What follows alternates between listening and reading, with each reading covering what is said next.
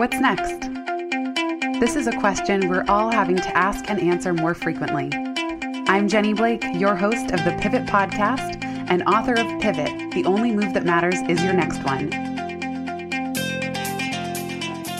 For show notes from this episode, visit pivotmethod.com slash podcast. If change is the only constant, then let's get better at it. Here we go. Hello, hello, my friends. Welcome back. Before we dive into today's episode, I want to give a special thank you to a brand new review from I N zero nine zero nine, many, many more zero nines. I don't know if that's your lucky number, pretty cool, or if that's a random username, but thank you. Five stars. This person said, inspirational approach to work and life. I started listening in twenty nineteen. Every time I listened to an episode, I had some spark of inspiration, encouraging me to take a new approach to my career and life. When the pandemic hit, I decided to listen to every episode starting from number one. I didn't want to miss a single nugget of insight. This podcast is truly amazing. It's been a real game changer for me. Thanks, Jenny, and thank you to the person who wrote this. I love hearing that each episode has sparked one insight or one action, one next step. That's always my threshold when I read a book. If I learn one thing, it's worth the cost of admission. That's what I live for, is not just collecting those moments myself. And I even have virtual and digital collection buckets where I put those nuggets of inspiration, but knowing that this show and anything that I can help create can help spark inspiration and change and a sense of relief for you.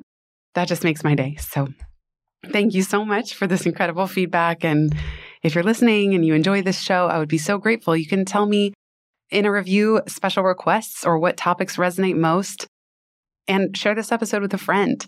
The best way that I've been sharing podcast episodes lately are going to pod.link slash pivot method. That way, the person you send the link to can open in their favorite podcast player rather than trying to cross wires. If you listen in Apple Podcasts and they listen to Overcast, it can get kind of muddled and a little difficult to share. So if you listen to any episodes and you want to share them with a friend, I encourage you to go to pod.link slash pivot method, and you can do that really easily. One of my all-time favorite meals is slow-cooked ribs. The kind where the meat is so soft and tender, it falls right off the bone. Sorry to my vegetarian and vegan friends who might not appreciate today's metaphor. There's this restaurant that I used to go to every time I was visiting back home or for a special occasion called Los Altos Grill. My mom and I, or sometimes my dad and I, my brother, we would go, and they just had this incredible wood-fired oven, and you could see the ribs kind of rotating. Slow-cooked ribs, especially two-day ribs, where they're marinated for a day or two, and then they're slow-cooked, and they're just such a treat. I don't really cook or eat meat when I'm at home on a day-to-day basis, but every now and then, this kind of meal just fills me to the brim with joy and a sense of just real nourishment for my body. At least I'm O blood type. Some people think blood type diet is a complete myth and a hoax. I don't know if there's truth to it or not. But I will never turn down slow-cooked, wood-fired oven ribs. On the other hand, consider the Instant Pot. This is a marvel of technology. It's this big honkin' silver and black metal plastic orb that sits on the countertop. It's got this digital screen in the front. You put in your ingredients, and then voila, seven or sometimes seventy minutes later, you have potatoes or maybe a nice brisket. I have to say, the Instant Pot, people had raved about it, and it seemed like such a trend. Michael and I could not figure this thing out. We learned so many meals the hard way of what to do, what not to do. I find the Instant Pot, the food is good, but it's not necessarily great, taste and quality-wise. It's fast, low hassle, but there's also the risk of too much pressure. So I can't tell you how many times we put in potatoes. We didn't know how many minutes to put. The whole interface is a little bit confusing. And they would just come out mashed. They were definitely not baked potatoes. These were just instantified into mush. Contrast that with the slow-cooked ribs that I was talking about. Those take planning, preparation, patience. I've been reflecting a lot lately on pivoting. And when do you pivot? When do you persevere? Thinking about creative projects. How much nourishment do you give? How much time do you give to them? How much energy and attention? If you're in a job, how do you know when it's time to stay or when to go? So if you're wondering why I'm talking about slow-cooked ribs and the Instant Pot, is I think it's important not to put too much pressure on ourselves and to know what energy you want to put where. So for example, don't put your most meaningful career and creative projects in the equivalent of an Instant Pot. Can you imagine if I did that with this podcast, where you kind of shove a bunch of resources at something, you hope to press a few buttons, you ratchet up the pressure all the way up as high as it can go, and then what gets spit out, it's like, it's okay, but the pressure was so high that it might not actually be the ideal conditions for that project or that part of your career to truly thrive. In contrast, those slow-cooked projects, bear with me for this metaphor, they taste better over time. And as they're slow cooking, your skill and taste improves over time in parallel. Something like this podcast, I mean, it's actually a good example because I want to make this tangible for you, that maybe this episode, I did, in fact, throw it in the Instant Pot because I am dog sitting. I'm solo with Ryder on today, this day of this recording, and I've been kind of running around, juggling. I'm conducting podcast interviews at home. I was on a podcast. I'm trying to play with Ryder enough, get him tired, feed him, do a quick yoga class. It's been one of those crazy days. If anything, maybe I'm like making an Instant Pot stew or something. There's just all kinds of ingredients flying around. I knew I had about a six-stop subway ride to get to Midtown, where I'm going to conduct an in-person interview, and that I would have about twenty, twenty-five minutes to myself in the studio to try to see if I could actually do a solo episode. I had no idea if I could fit that in, but it's like I'm paying for the studio time, so I didn't necessarily want to twiddle my thumbs for half an hour either while waiting. So I kind of set myself a challenge, the Instant Pot episode, if you will. I went into my digital collection bucket. I talk about those on the Free Time podcast in some of the episodes thirty, I believe thirty-two, thirty-four, on how I use Notion. And I was scrolling through while I was on the subway train, and I found a note to myself, the, the slow cooker metaphor. And while I'm on the subway, I'm furiously typing on my iPhone, and I start building out this metaphor, the slow cooker versus the Instant Pot. Now, I already had that little nugget, slow cooker versus the Instant Pot. I already had that, but that was all I had, just two sentences of a note to self. And I started drafting the content for this while I was on the subway train. By the time I got out, went, stopped into Cafe Grumpy, got myself an iced oat latte, got to the studio, and here we are. I'm ten minutes in, and I actually had the content. Now, if I tried to throw the entire project of the podcast into the Instant Pot, it would be way too much pressure, too fast, too relentless. It wouldn't be sustainable. I would completely burn out.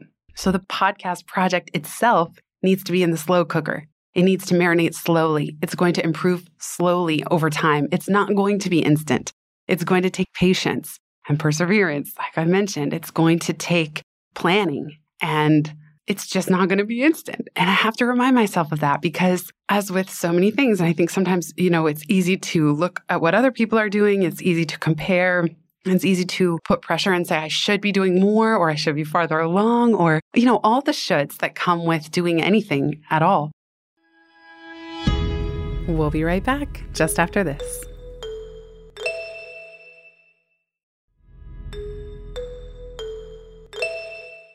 I mentioned at the start, you know, knowing when to pivot and when to persevere. Sometimes I think it's also about asking, is this decision point, which path do you want to take? What's more appropriate? Is it time to throw something in the Instant Pot where something is better than nothing, where it's going to be good but not great and doesn't need to be your best work ever? Or do you need to nurture something more slowly over time and give yourself grace and patience? I've also been thinking about the metaphor, and one of the metaphors that I saw in my collection bucket as I was scrolling through was glass half full or half empty. But when we say that, when we use that little aphorism, you know, of optimism, pessimism, do you see the glass half full, half empty? What about the glass itself? I don't know how often we stop and think, is the container that the milk or the water is even sitting in the correct container? I talk about this in Pivot in the little sidebar where I say, sometimes the grass really is greener. You can look at your career and actually try to determine, is the macro container around your career and your creative projects the right one for you? So I know for me, I can just tell, I can feel the difference of working within a large company versus working for myself and being self-employed. And I know that the macro container of being self-employed is truly for me. Like, as long as I have the privilege of doing this, I will. Anything can change, of course. There's no guarantees in life. And I know that, you know, make plans and God laughs, that kind of thing. But I feel that the grass really is greener for me and my personality and my innate strengths and energy in running my own business. So that macro container fits.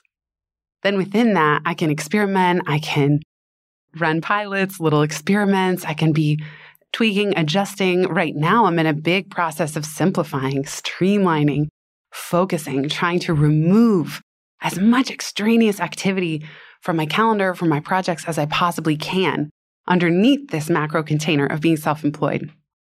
Let's say you're at a pivot point in your career, and is the glass half full or half empty? Are you happy and want to double down, or is it kind of half empty and you're feeling drained and you're feeling burnt out and you feel that there's friction? And I think you can know when something's not working because there's no amount of effort that is working. You don't feel any sense of progress or traction, that by you doubling down, things are shifting and improving. That's how I know when it's time to leave something.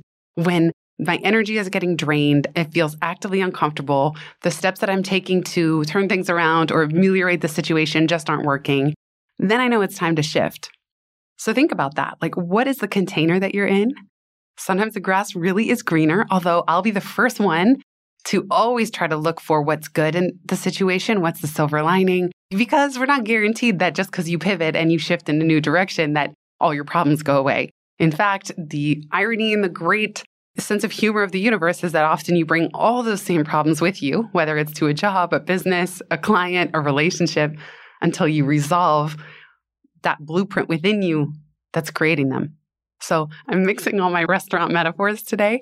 I know we're talking about the glass half empty, half full, and the container, but that container brings me full circle back to what aspects of your life and career and projects do you want to put into the slow cooker, where you really need to give yourself patience and grace so that the taste develops and unfurls over time, and that the quality and essence and just exquisite aspects of what you're doing really come to the surface? And then where do you have room to kind of throw things in the Instant Pot and let something be better than nothing, and let speed be almost a game that you play with yourself? How quickly can I come up with a new idea or ten new ideas? How quickly can I create something? How quickly can I edit it, hit publish, get it out into the world?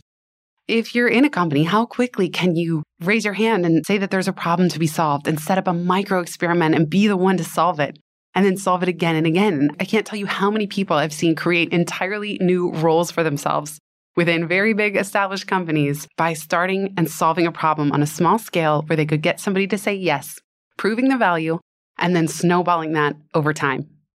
The last thing I want to point out as we wrap up this episode, I mentioned the collection bucket earlier, and that that really helped with creating even this content that I'm saying right now.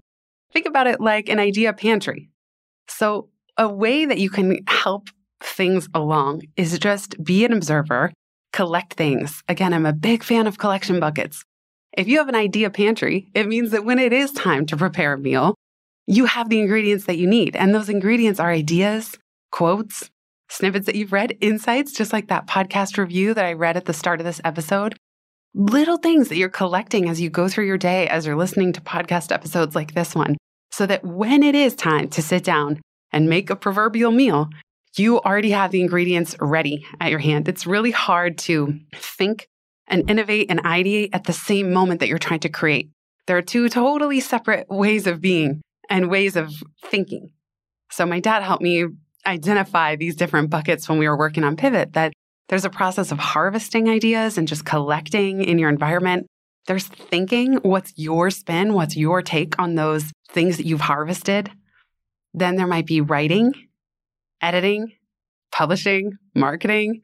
The list of ings goes on. But if you can just separate out collecting and harvesting from the thinking, from the actual writing and creating, you might find that you're able to throw things into an Instant Pot and get things done in mere minutes that would have taken much longer otherwise. They can allow you to put more energy and attention into that slow unfurling of the bigger projects that you're putting into the slow cooker, just like those yummy, yummy, slow cooked fall off the bone ribs. I don't know if I made you hungry, or for my veggie friends, if you probably stopped listening to this one long ago. Thank you all so much for being here listening. Again, if you enjoyed this episode, you can go to pod.link slash pivot method to share it with a friend. Thanks so much, everybody. Have a beautiful rest of your day.